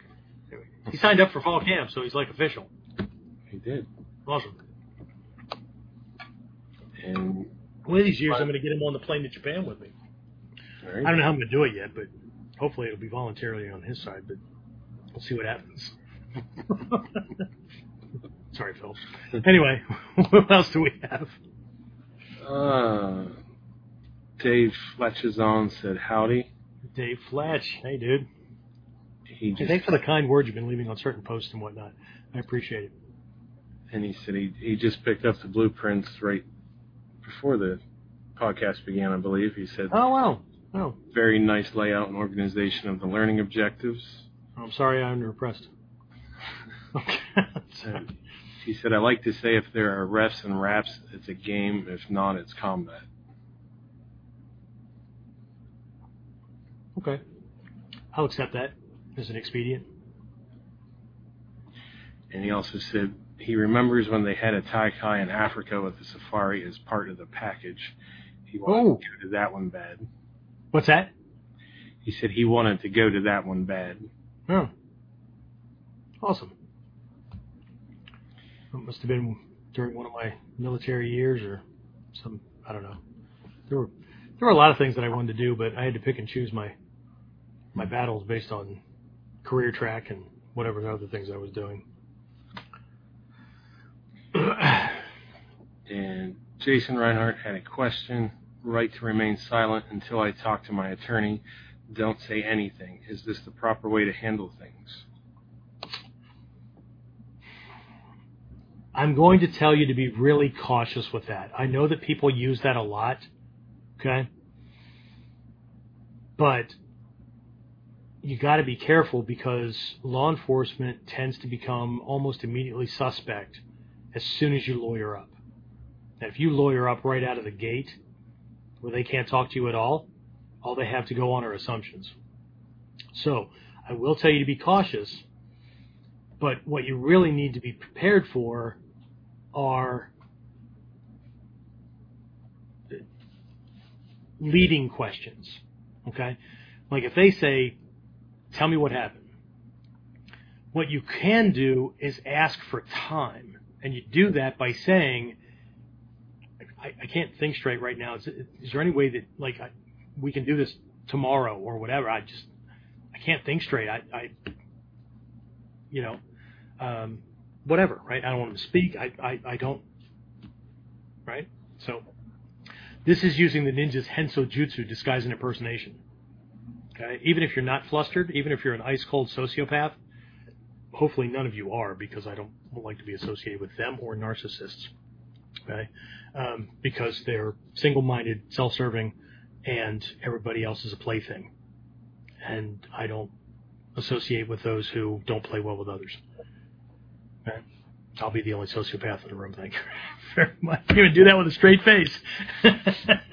um, no, but if you if you if you um, do the flustered route, okay, and you can't do George Sanford, right? Elizabeth, I'm coming. You can't do the fake uh, heart attack kind of thing, right? It has to look right, and you know nothing says that more than like you know just standing and staring, and just kind of looking around and looking like you can't process what they're saying, right? They have you have a seat, whatever, and you just you just you, you look like you're trying to figure out where the hell you are and who you are and what you're doing, right? Um, you need to buy time because if you haven't already done some work where you've at least created a script or an outline of a script, right? You don't want to sound like you've you're reciting a script, right? Um, even my guys that answer the phone at the dojo, right? That that presentation that we have, right, where we're asking it from asking questions to get information and all that kind of stuff, and then we uh, present the information about the program. It's all scripted, right? But they're not allowed to use that. They're not allowed to speak on the phone or whatever. They pass it off to me or they take a name and number and whatnot. They're not allowed to do that until that presentation sounds like a conversation. right? So, but having an outline and having mentally rehearsed some things, how you would say things, so you can avoid, don't use words, you can, you know, you, convey things well. Um,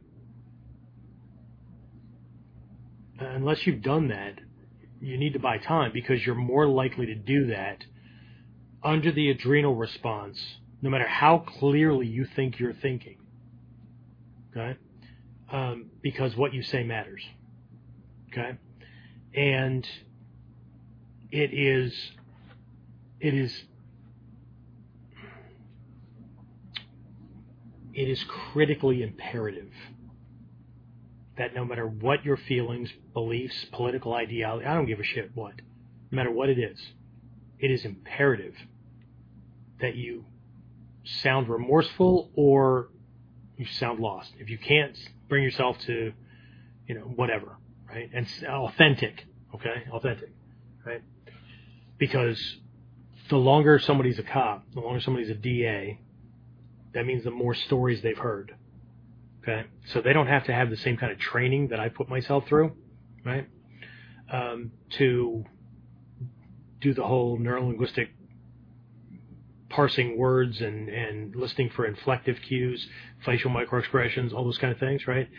They get their their bullshit detector gets really keen, okay, and they're looking at things the whole time, okay, which means they're looking at your hands where are the bruises? Where's the redness if it's not broken open? Is it on the knuckle side of your hand? Is it on the palm side of your hand or the edges of your hand?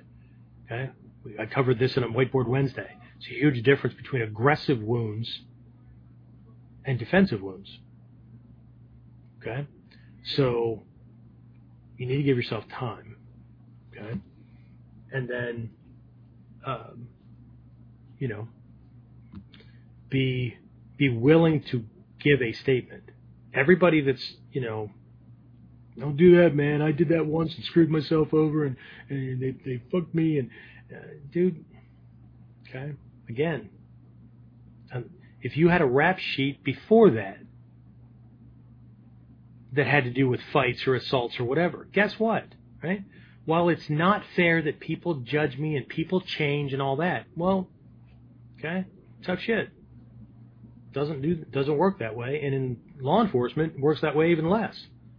Okay, you left a trail of evidence that you're this type of person until they have significant evidence. I told I used to tell my teenagers this: you keep doing this this way, right? Now you're going to tell me that you're different. You've changed, right? You're 19, you're 20, right? And you're a different person. I don't see that. We get phone calls multiple times a week, right? You made another bad decision and here we are, right? Except we've already closed the bank on you, so now you're stressing even more because that's one more avenue that's cut off. But you're a different person. Sorry, I have years of evidence that keeps leading to this, and you keep making similar decisions. So I get it. You're stressed because you're worried you're in trouble, and it's more than a grounding, right? Because now you're a grown up. You're exactly what you wanted to be, and now you get to test your bullshit that you used to throw on us, and I warned you. When you go out in the world, okay, life, specifically your life. This is not just the teenager, this is to all of us.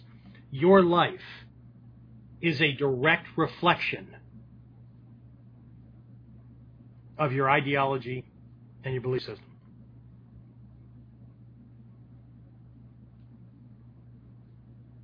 Life is that way. Life it, life is cold. It doesn't care. Right? It's all based on the law of karma, the law of cause and effect. The causes we put out are like fucking boomerangs. Eventually, they will come back. Okay? And sometimes with even more force than you sent them out. Okay? That's why in, in our Mikkyo, we've got these eight areas of life that we maintain mindfulness of because they matter, right? Livelihood is not just where you fucking live or what you do for a, for a, a living. It has to do with the way you conduct your relationships, right?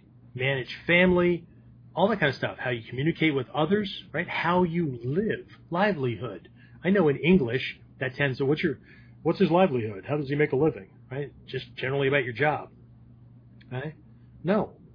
Okay. In the realm of livelihood, right? There's an old, I think it's Chinese, but I could be wrong, right? Um, there's this old saying that the way you do anything is a really good indicator as to the way you do everything. Okay? I don't know if that's true, but okay. Anyway, so um, I again, I'm I'm not telling anybody to just like jump on lawyering up and stuff because as an ex-federal cop, if somebody lawyered up, first question I ask, "Want a lawyer?" What the fuck do you need a lawyer for? I thought you were just a witness. Right? Now, now we're going to pull out the toothbrushes and the fine tooth combs and all that kind of shit, and we're going to figure out what the hell it is that, you know, you're that worried about right up front. And that's me. And I've gotten way over a lot of that mentality. Okay, so be careful. I, I can't give you a dead set answer on that, but hopefully I've given you enough variables to, to think about. Okay. This this police tend to think about somebody who lawyers up that quickly, right? Um, the same way. Um, there's a saying in in uh, in the realm in the world of con artists, right? You can't con an honest person, right? Cons work because your mark is greedy. They want a big payoff for little to nothing put in, right? And so they're easy. Right? You paint the right picture with the right bait, fucking steal them blind. That's how all these guys work, right? Everybody's like coming out of the woodwork. Oh, he ripped me off too, and shit. Yeah, okay, but he didn't rip off any honest people because when he told his bullshit story, they went, mm, "Nah, sounds too good to be true. I'll pass." Same reason I passed on every multi-level marketing thing that's come along or whatever. They may be great companies, may have been a great payoff. Well, the storyline to do the recruiting, nope, not buying it. All right, what else we got, James? Uh, Glenn's on, said he's listening in at work. He's Glenn Baker. guys. Yes. Yeah, one of my new guys. And Excellent. Jared is on as well. Jared. Okay, cool, cool. And Jared's in he's- that new program, and he's in the Sanji Shichidobon program. Yes. Another guy burning his candle from both ends. Don't burn your ass cheeks, dude. And Phil said he's hoping for next year. Who? Phil? Phil, You just hoping you're still alive for next year? Or are you talking about the Japan trip? he's talking about Japan. I believe. Okay, just checking. Sorry. Somebody was like gung ho to go this year and stuff. Now uh, life popped up, uh, two of them. So um, I'll be lucky if I have one or two people going with me. And Jason said that all makes perfect sense. Well, thanks for patronizing. I don't know if it made perfect sense, but you must be tired and about to go to sleep. So I'm just I'm messing with you, dude. Calm, calm. Right. Phil said I was gonna say, and he'll know what I mean, right? Dude, sniff some of your deer urine, right? Have a good day. I think he's. I think I, I don't know if he's, he's still in with that company or selling that stuff. Anyway, that would make a great fucking self defense tool. Holy shit! Hmm. Or P, right? It's this bait stuff that he he's in with some friends and stuff that have this company. If you if you're a if you're a deer hunter or whatever, look up Jason Reinhardt. Maybe maybe he can help you out with this kind of stuff. But that's man, talk about acidic and whatnot. Holy cow, man! He What- said what, it's good uh, stuff. what- what's that? He says it's good stuff. Oh man, that, that'll clear your sinuses faster than Vicks Vapor Rub. Holy cow! wow. I don't know how you get all those deer to pee in a cup so you can put the lid on. I don't get it. anyway, who else is on? Uh, this is like the blooper reel at the end of a freaking TV show. what else? uh, he's actually he said it smells like money. Not my money, dude. If I got money like that, I think I'd pass up on it. Or I'd be taking it to the bank going, can I swap this one? Okay. Tweez, that wouldn't be my fingers. That'd be me holding tweezers. Okay. Smells like money. Wow. But that was it right now. really? Wow. All right. Well, I don't want to talk to anybody else anyway. Kidding. I'm kidding. Relax. Calm your jets. I know how easily people are triggered these days. I would hope not the Warriors, but I've seen my fair share of that too. These fuckers that get online and want to start setting up. You fly to me, man. I'll fuck you up. Seriously, I'm supposed to fly to you so you. okay. I'm not even meeting you in the middle. Shit. Which is really funny, right? Two ninja threatening each other like they're thugs, right? Jesus Christ, if I wanted to kill somebody, there'd be no evidence. I certainly wouldn't be talking smack about it all over the frickin' internet. Well, we erased it. Yeah, no, it's on servers all over the place, dude. Just because those of you who know, right? The erasure software, unless you get that stuff that's illegal, that is government grade, military grade, that does like five or whatever twelve passes over your frickin' drive, um, it all it does is frickin' scramble things a little bit, right? There's entire forensic departments in state and federal police departments that their job is to run other software that puts your shit back together again. Shit, I have no skill. I had somebody working for me one time that she was working part time, right? Getting nothing done, expecting a paycheck. Pissed off at one point, went in on the weekend. Actually, what pissed me off was I just was kind of suspect. So, and she was using the front desk computer, so it wasn't like it was hers, right? It was mine. I went and brought up the browser, and the history was cleared. We never clear our history, right? The dojo computer, the front desk computer, goes to the tuition billing company, goes to the bank, goes to the three vendors we use for ordering things, and maybe Google for a couple of searches here or there for things, right? We never clear it. Unless there's a unless there's a, like an update for it or whatever, and it does it automatically. What the hell, right? There's only one reason why somebody clears the history, right? Just like blowing her up too soon, right? Okay, so, right? Then they also cleared out the temporary internet files. Sounds good, right? Except there's two other places that I knew of. Somebody told me there's three or four. There's two other places that I called up those directories, and there were all the photos that the sites that are visited get downloaded. That wasn't porn or anything, right? It was Facebook and stuff like that, right? That get put on your system by default. So that the next time you visit the same site, the site loads faster. That's what allows the site to load faster. If you ever notice when you clean your directories or you clean your your cookies and your your browsing history and all that kind of stuff, right? Um, the next time you go to a similar site or to go back to the same site, it takes a little bit longer to load, right? So here are all these things, and they're all time date stamped for the moment from the moment they hit the computer, and they all matched like nonstop from her start time to her end time.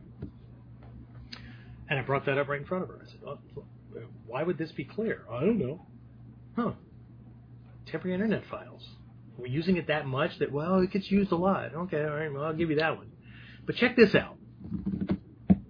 Check this one out. Look at the time date stamps. I don't know these people. I don't know any of the. And that's when she froze. That's when I said, send you your check. Don't wait. Leave now. Don't even change. Keep the uniform.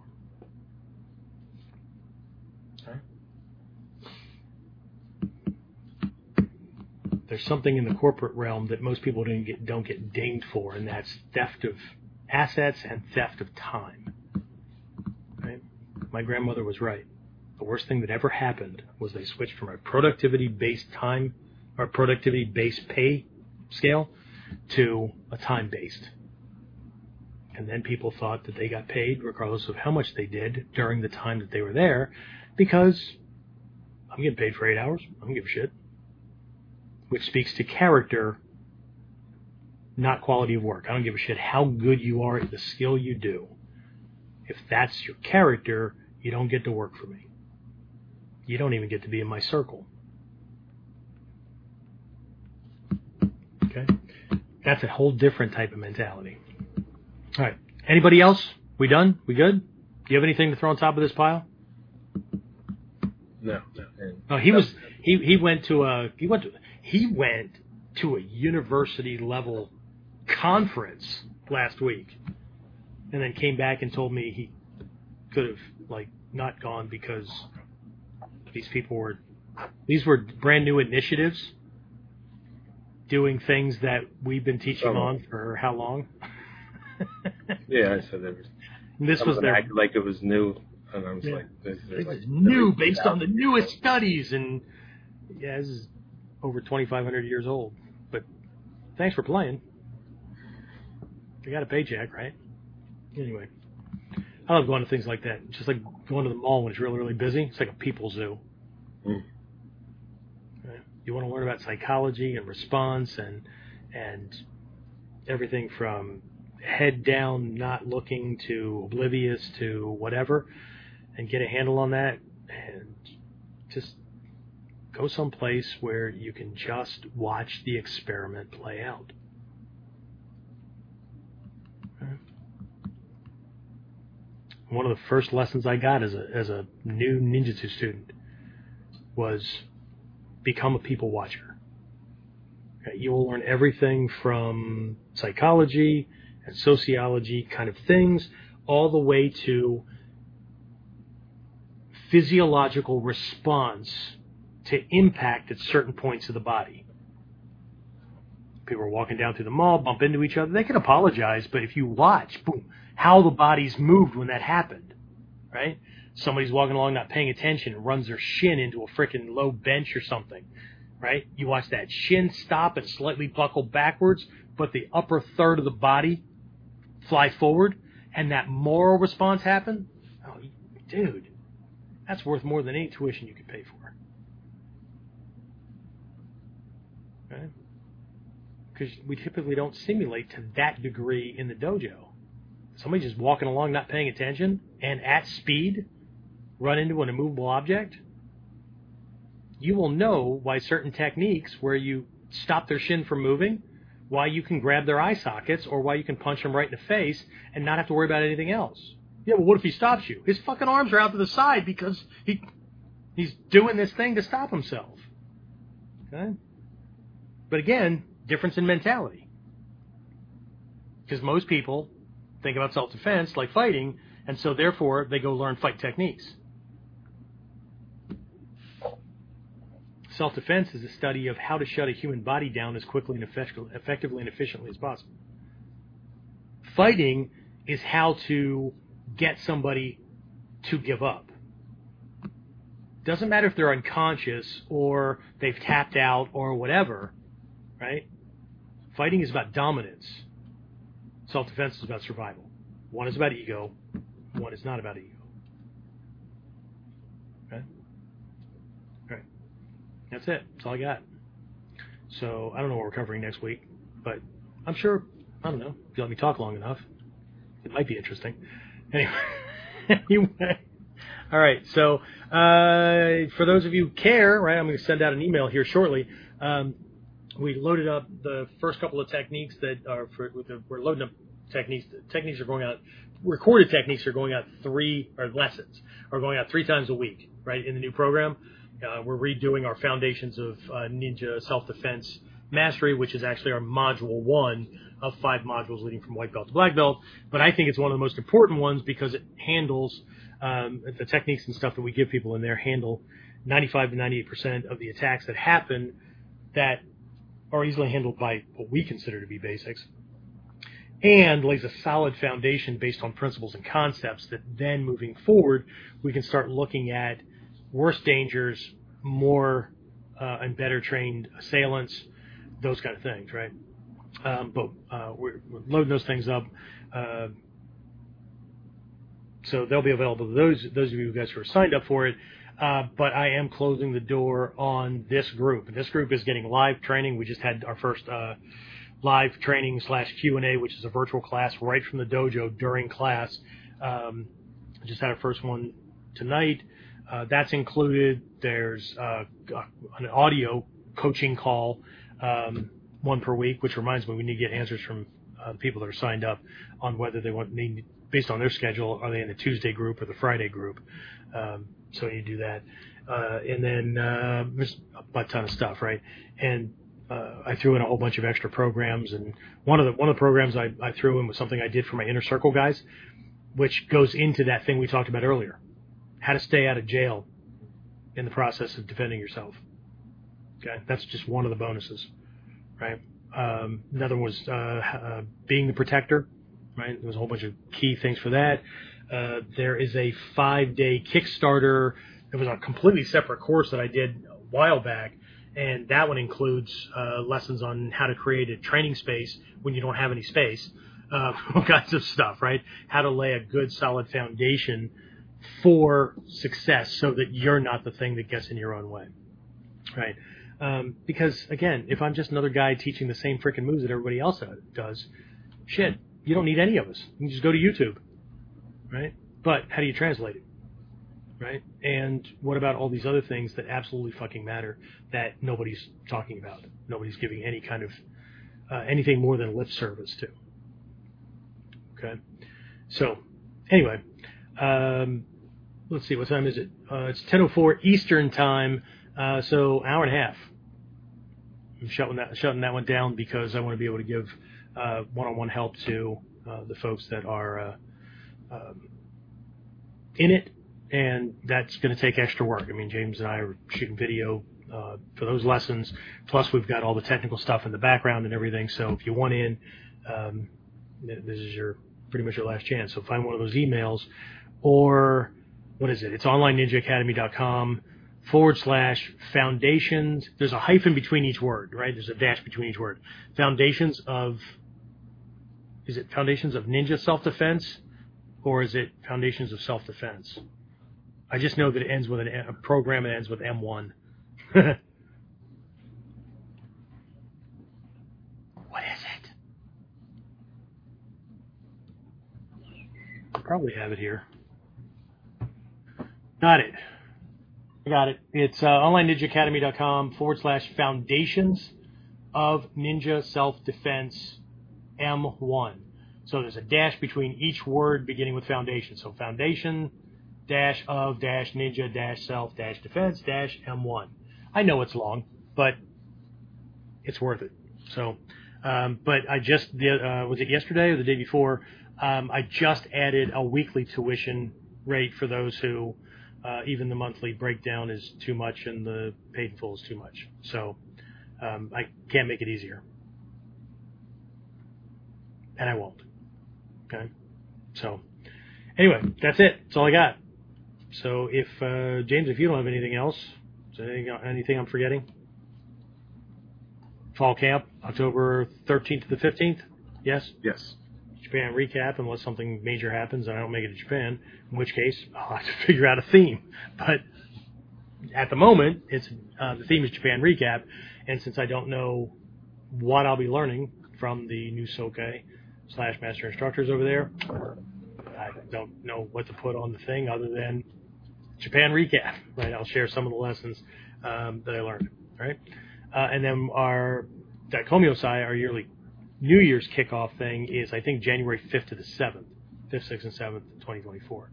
So it's free, always the first weekend right after the New Year's holiday. So, and so yeah, uh, that's it. Okay.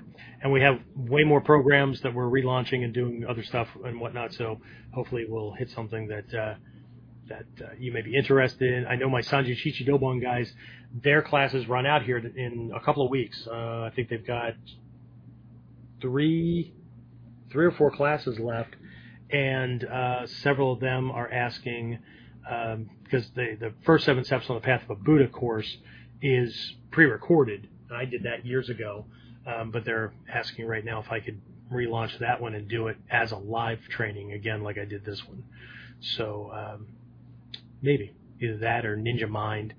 Um, some people want Ninja no Hachimon, whatever. These are really popular courses, which is really funny.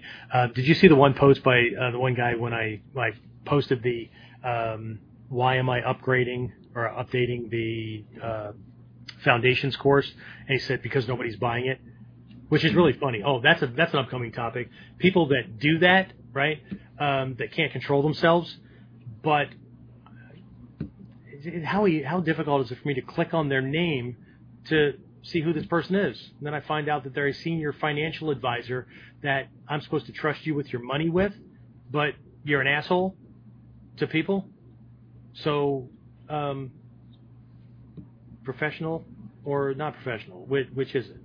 Okay. So, um, anyway, so no, it's not because, right? We're updating it because we want to serve people better and because it's freaking popular.